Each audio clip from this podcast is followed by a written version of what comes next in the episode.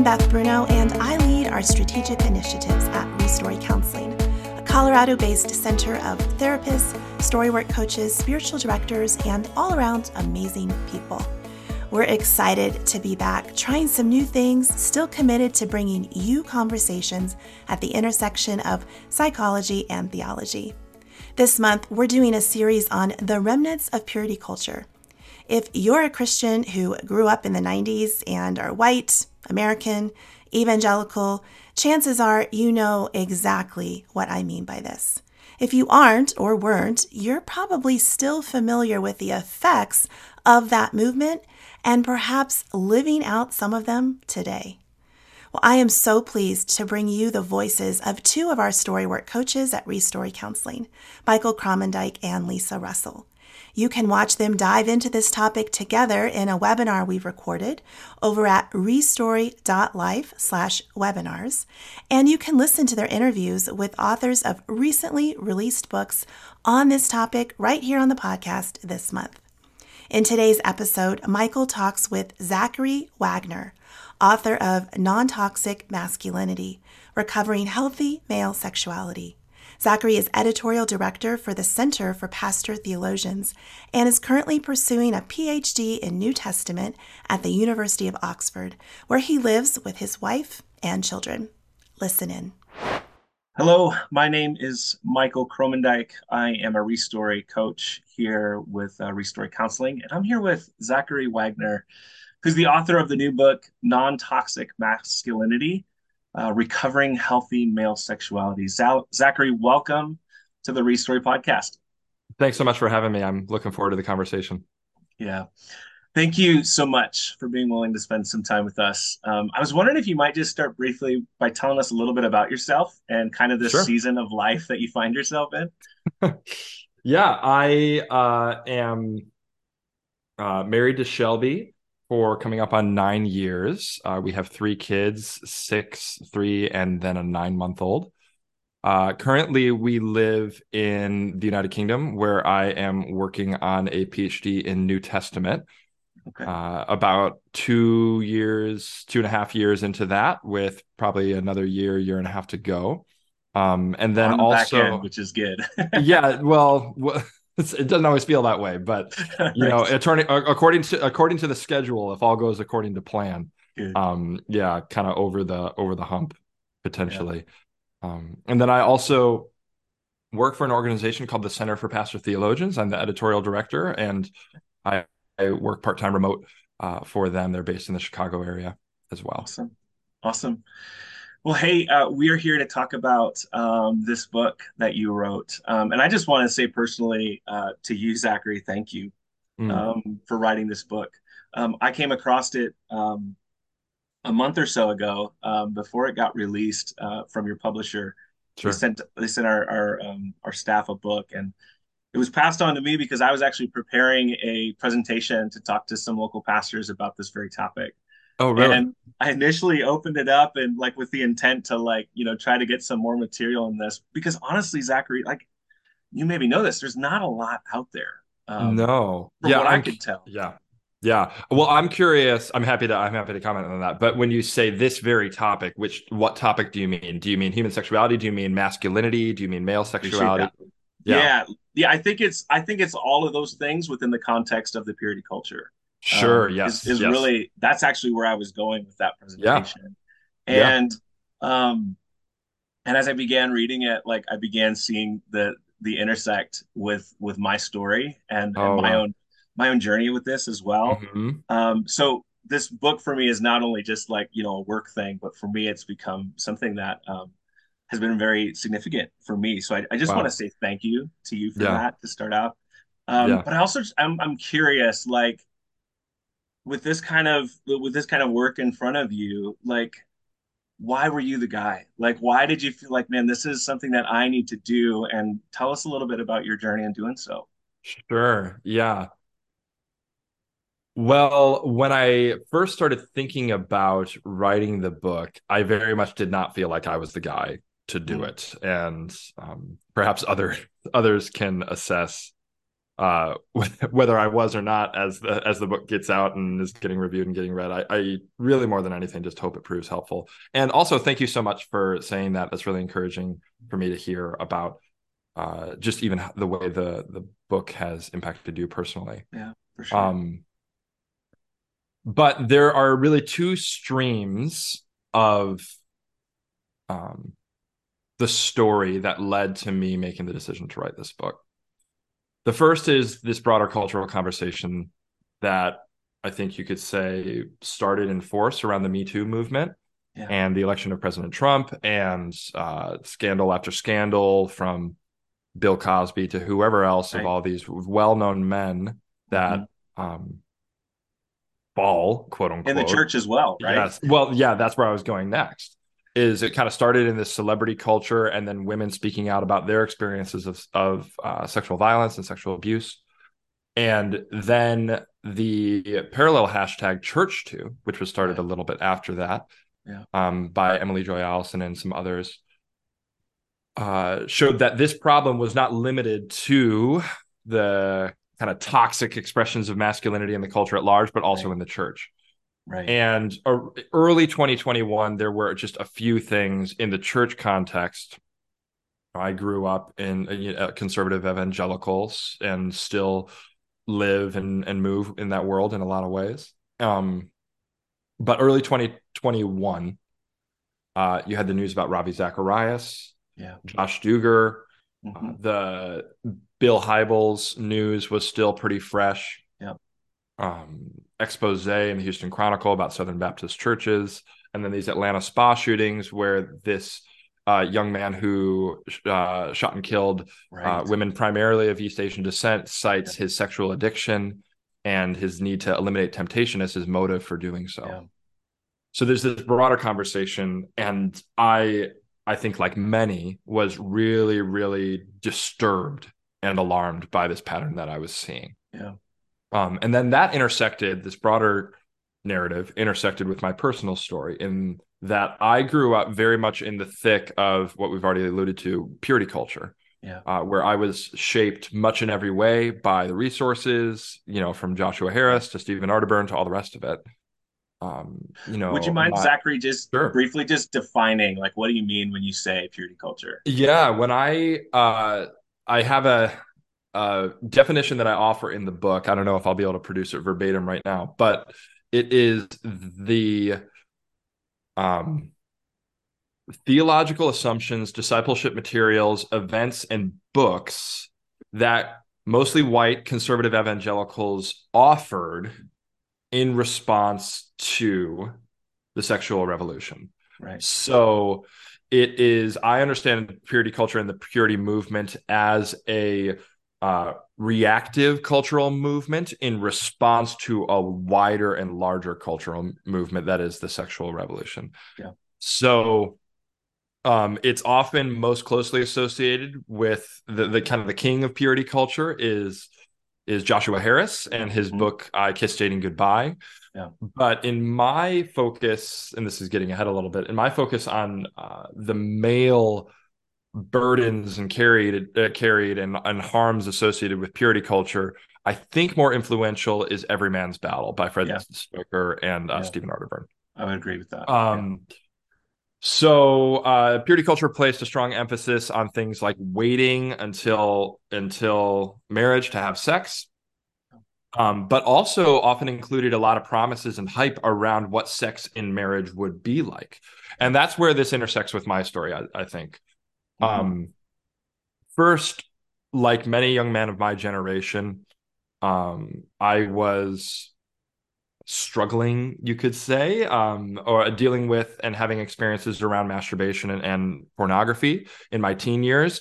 Advent of high high speed internet, um, and then uh, the smartphone a few just a few years after that yeah. meant uh, this was something that a lot of young men and young women, it should be noted, were were dealing with, and that mixed together with this high stakes rhetoric around purity culture and staying pure until you are married, and the negative consequences that will be associated with that, and uh, supposedly, and uh, the ways that will harm your marriage or ruin you or compromise your relationship. Yeah. We got all of that, all of that really, really intense rhetoric in in the purity movement around these things.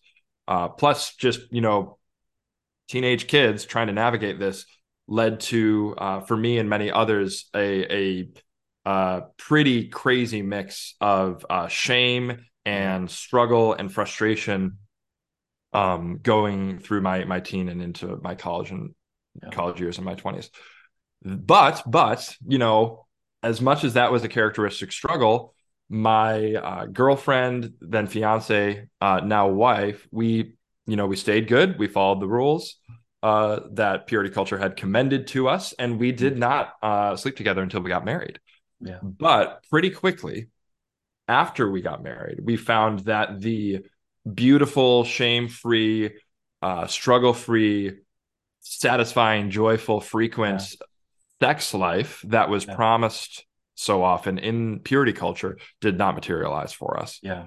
So we just kind of struggled with that for the first five years or so with, of our marriage. And um, you know, I talk about this in the book. That was that was hard, and that was was frustrating for each of us in different ways. Um, one the kind of my side of the equation is that I was still carrying a lot of those uh, kind of mental pathways and shame uh, fueled habits in my body and in my brain as it associated with any experience, even uh, of of sexual intimacy. Uh, including the ones in marriage that I had been told that this is the this is good, this is where you don't need to be ashamed. Right. I was still feeling a lot of that. Yeah. Um, and then my wife, we come to find early in the marriage, we weren't thinking in these terms and hadn't quite realized this um, in this way, but she is a survivor of childhood sexual abuse, church based sexual abuse. Wow. And okay.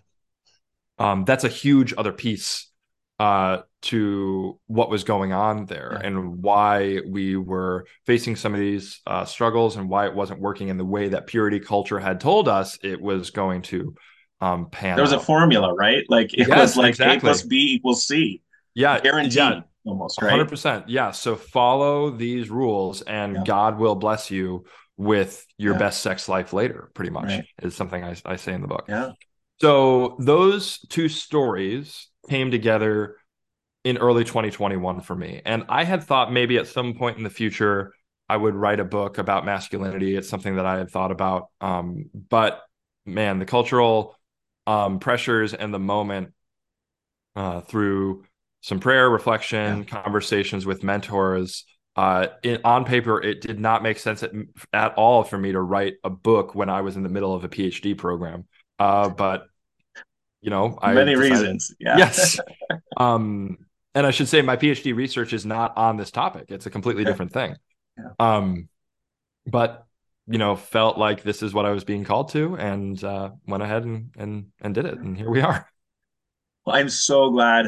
I'm so glad you did, Zachary. Um, it this I, I truly believe that this book is a gift, and and uh, it just to me it just feels like one of those works that's going to live on and and um, and is really mm-hmm. significant, particularly for us in this generation.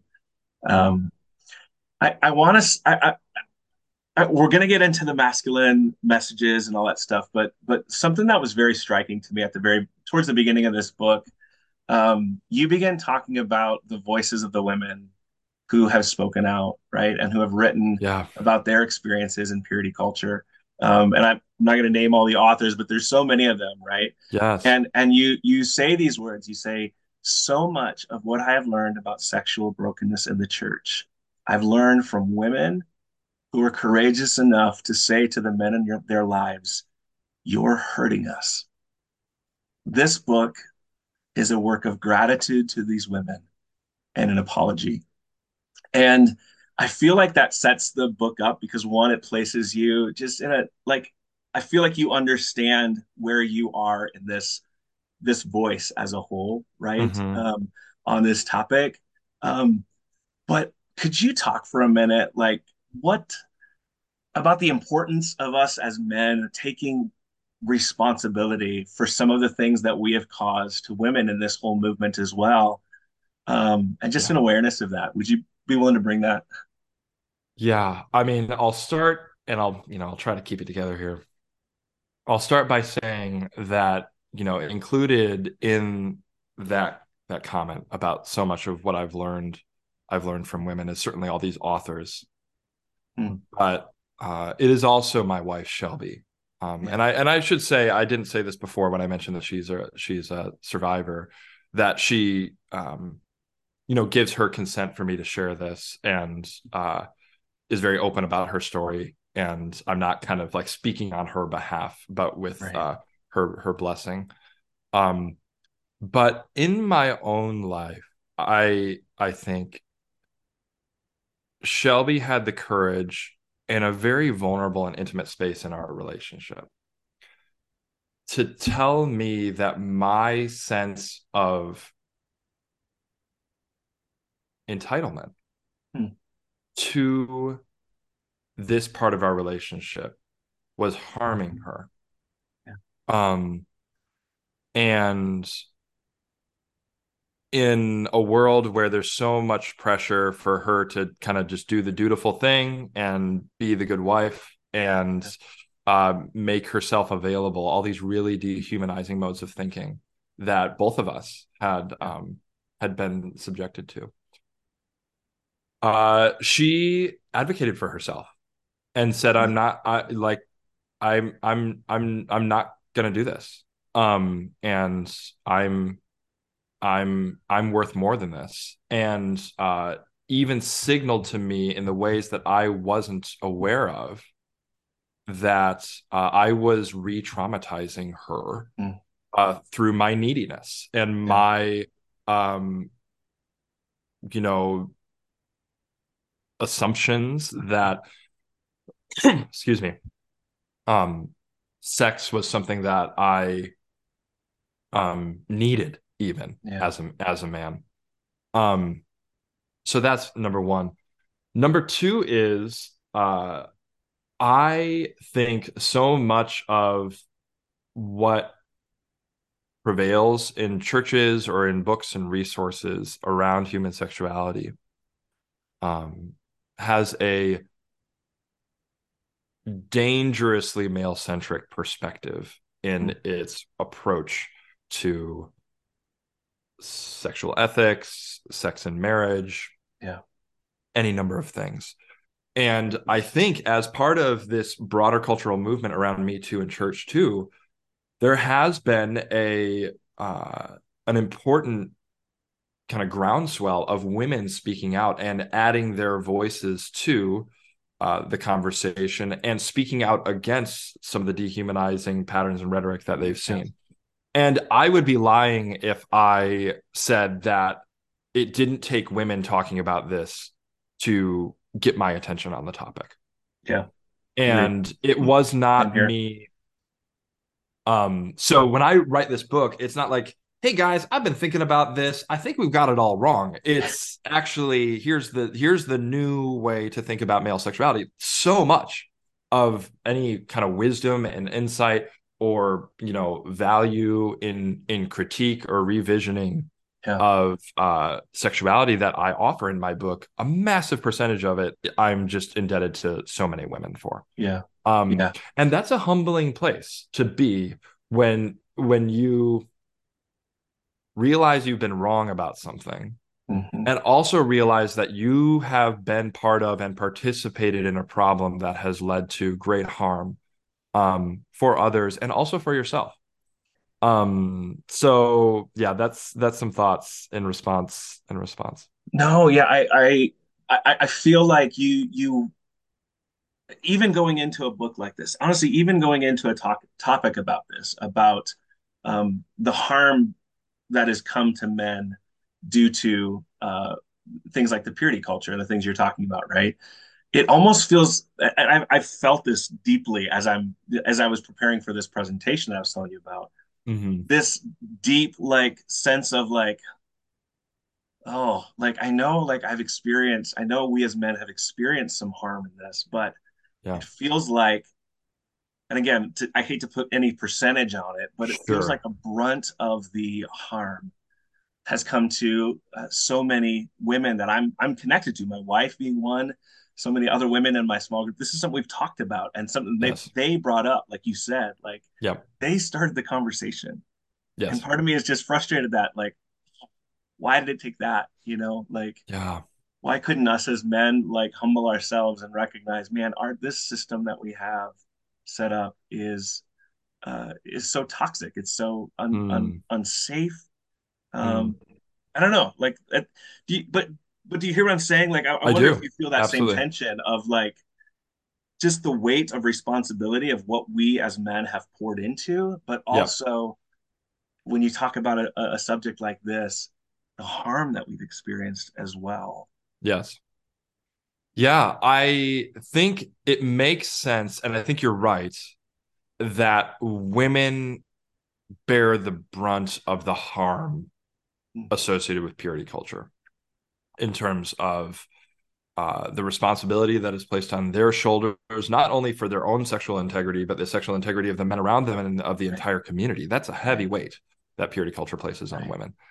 And um, also purity culture tends to pander to men's immature expressions of their sexuality. Hmm. it too often doesn't exhort men to grow up out of an immature and hypersexualized vision of who they are but merely creates boundaries and structures around this kind of animalistic understanding yeah. of maleness yeah and puts all the pressure on external systems and women yeah. to make sure that men are under control mm-hmm. rather than exhorting men to self-control and yeah. maturity where they can uh, not just restrain themselves but live into a beautiful and mature and uh, humanizing expression of of yeah. who they are as sexual beings. Yeah. Um, so I think while you know it's a central thesis of my book that men too are dehumanized by purity culture and are harmed by purity culture men do get some benefits from the system it oh, seems yeah. to me including a vision of one a, a, a, diminishment of responsibility where they kind of mm-hmm. get off free and are allowed to struggle with sin and when they hurt somebody else it's like well what could you what did you expect and you know it, everything is diminished in terms of male responsibility and uh, a sense that a access to an entitlement to yeah. uh, sex within marriage is their birthright as men, as husbands. Right. Um, yeah. And this kind of future held out of sexual ec- ecstasy in marriage as yeah. God's design and guarantee for them. Yeah. Uh, as a um, as almost a consolation prize for not indulging in the worldly passions of promiscuity culture or something like that. Yeah. Yeah. Uh, so, um, you know, there's been a lot. A lot of the rhetoric around purity culture will sometimes say that women are harmed and men get all the benefits. And in some ways, that's true. Mm-hmm. But when I early before I thought about writing this book, when I was reading some of these books and things that come out, when I would read that, I would be honest, I was like, ah, I feel like I carry a lot of scars from yeah. my experiences with purity culture. Yeah. Um, and it is not just all hunky dory. I get to have sex whenever I want now that I'm married. Right. Um, and uh, I, feel like I have been malformed by much of the teaching that I received yeah. on this topic. So that yeah. got me thinking: what are the ways that this has? Because it's different. It's it's different than the way it harms women. But what are the ways that this yeah. system harms and dehumanizes men as well. Yeah. And, and I'm curious, I mean, that just kind of leads me to kind of where I want to go. I'm curious about some of those those those aspects that you talk about in the book, uh, as yeah. far as like, you know, everything from the dehumanization, right, uh, that we yep. feel that we, you know, the the um, you know, the unhealthy um, perspective that we gain of our bodies, that our bodies because our bodies long to have sex and we're not quote allowed like all the response from the church is no don't shut it down yes. right yeah then if we have these desires in our bodies and our bodies are are wrong there's something wrong with us right yeah until we get married and then there's a magical like switch that's flipped right? Yes. and then everything's okay and the shame is gone uh, yes. miraculously. Yes. Um, so I'm, I'm just curious for you to talk some about a, a little bit about some of those um, some of those harmful messages that we received yeah. well i mean we've touched on a few of them already but i'll i'll I'll list off what you were just talking about. Number one is this kind of ambivalence around human sexuality. Like, is human mm-hmm. sexuality good or is it bad? Is my sexual desire good or bad? And there, for all of the like, sex is a beautiful gift from God rhetoric that often yeah. prevails, there's also a deeply ingrained fear of yeah. sex, of sex and sexual desire. I think, particularly for men. So mm-hmm. I remember even reading and being exposed to some of this before I hit puberty and thinking about my sexuality as this like terrifying thing that was coming over the hill at me. That was yeah. a destructive force that would complicate my life and lead to pain yeah. and uh, potential harm for me and the, you know a, a, compromise of my relationship with God or whatever yeah. the case may be and that I had this like, you know, if you're 13 and you think maybe I'll get married in my early 20s or something like that, I have this decade of like terror in front of hmm. me associated with with my sexuality. Um so that this vision of sexuality as in itself dangerous and something to be feared is contrary to the biblical and Christian traditions uh, statement over our bodies yeah. as very good, including all the constituent parts of human embodiment. Absolutely. Our sexuality as an abstraction, but also our sexual organs themselves. Right. Um, so in as much as purity culture led men, women and men to despise their sexuality, it led them to live in fear of and dis- uh, and despise their bodies. Yeah, which is not a Christian way of thinking about bodies. Our bodies are are very good and blessed by God. Right. Um. So let's start there. Um. Another really common uh, harmful message, it seems to me, is this formula thing that we've already talked about. This, yeah. you know, insert you know, this amount of self control and this amount of sexual restraint, and you will be blessed with guaranteed a sexual fulfilling future, a marriage, children, whatever the case may be. Right. And in my personal story, that just did not pan out. It right. did not. And uh, I'll raise my hand to that too. Yes, exactly. I can say, and I no, think same you, story. You ask plenty of people, um, like, is is if you waited, quote unquote, is sex what your, you know, 16 year old self thought it would be in marriage? And I think, you know, most people are going to say absolutely not. Right. Um, did it live up to the hype? Um, so, and then the flip side of that coin is this the kind of scare and uh fear tactics and rhetoric around the opposite. If you do this, it will ruin your life, lead to this, you know, the the mean girls joke, you'll get chlamydia and you'll die. But it's like I know plenty of people, Christians and otherwise, right, that did all sorts of things that I didn't, right, as young people. And yeah. as far as I can tell, and in as much as I've had, you know, conversations with good friends about what this experience of their life is like, seem to have like perfectly happy and healthy marriages and functional, yeah. functional intimate relationships with their partner. And it's not like if you had sex beforehand, your life and your marriage is ruined. Right. So uh, this kind of formulaic approach to yeah. um, sexual behavior for young people just is not, it's yeah. not true.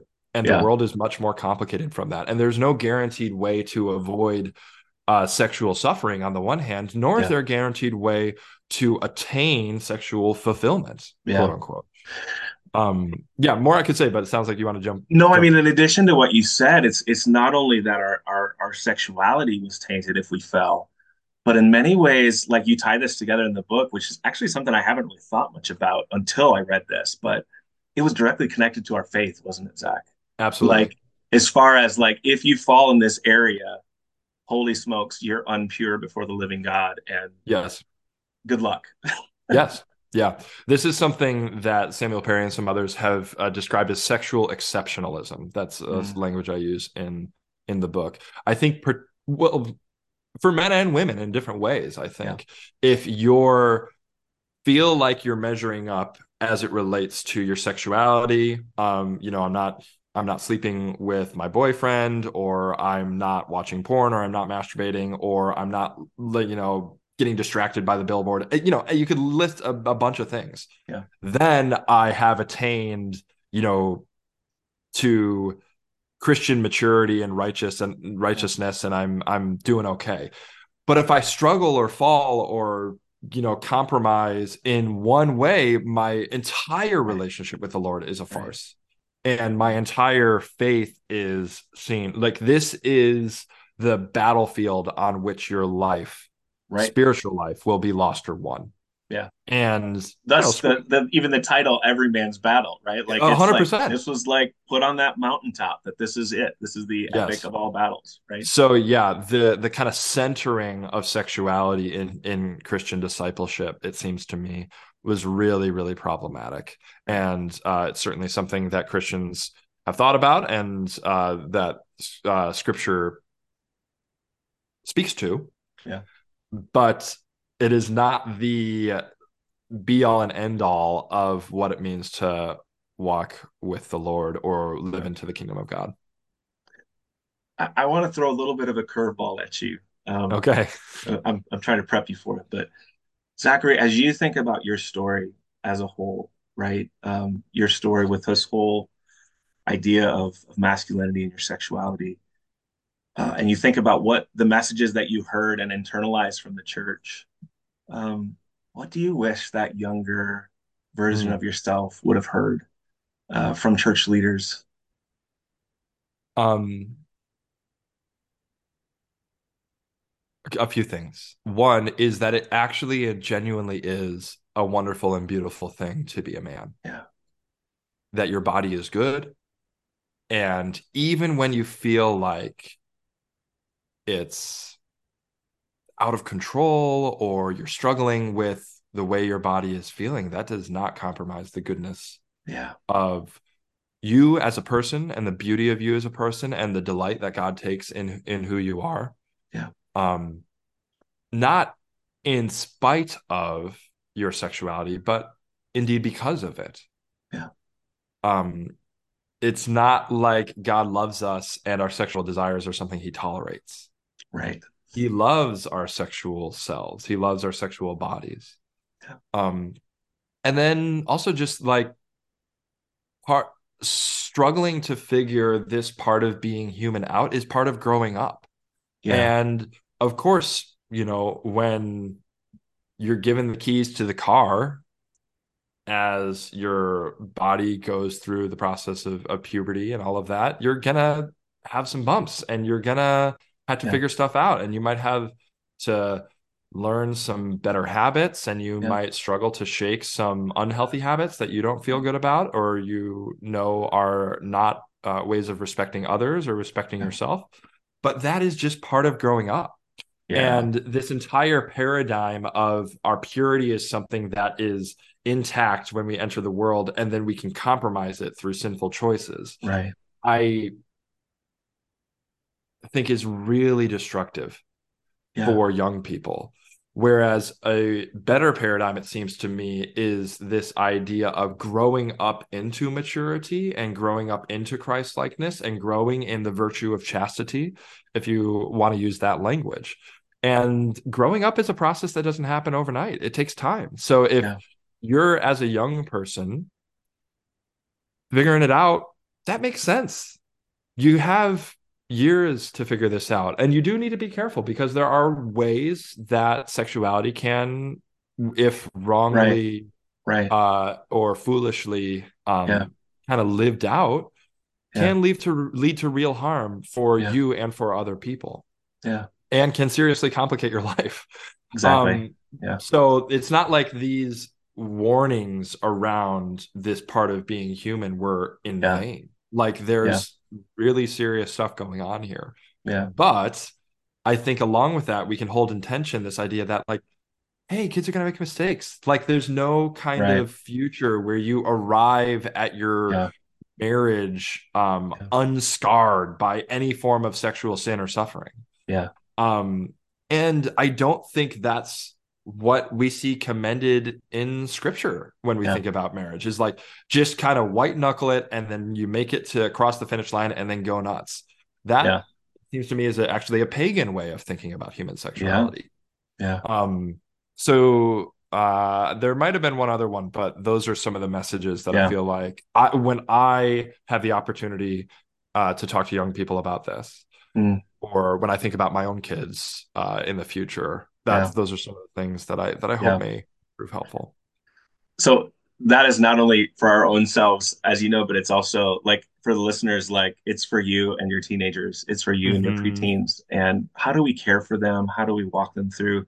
You know, another one that I was just as I answered asked that question, I had, you know, some thoughts in my own head. And sure. One of the things for me is like, man, I just wish I knew, I wish I had somebody who like would walk with me, not yes. just tell me what's what's what what to not do and just yes. and only be there for me when I did do it, right? Yes. But like with somebody to walk with me and somebody honestly to just teach me what it's like, what it looks like to love a woman, right? Like what mm.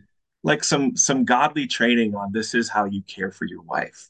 Mm. This is how you have intimacy, like without sex, right? Like not sex intimacy, sure. but just regular relational intimacy with sure. your spouse, right? Yeah. Like those are things that we don't we don't really we didn't really learn at least i didn't. Yeah. um, but would have been super helpful. So yeah. um, i don't know like it's we've got a long way to go but i think i think just what you're sharing and everything um, is a really good way to approach this um, not only for ourselves and man zachary showing kindness to ourselves. Yes. Oh my goodness. In all that as well right? Like recognizing that as i talk to my younger self and you talk to yours that um that there needs some that those those younger versions of us, um, whether you're male or female, need a lot of care and a lot of kindness, yes. a lot of compassion. Yeah. Um, one of the things we talk about around Restory is that um, one of the things, one of the main things we believe that disarm shame is is kindness, is just the kindness and compassion of Jesus, yes. and yes, speaking those things into uh, into those younger selves that experience that shame so deeply. Yeah. Join us next week as Lisa interviews Sheila Gregoire, author of She Deserves Better, Great Sex Rescue, and many more. And don't forget to check out restory.life slash webinars to watch Michael and Lisa's conversation on the impact of purity culture on them personally and those with whom they work. Thanks for listening to the Restory podcast. I'm Beth Bruno, and I'll catch you next time.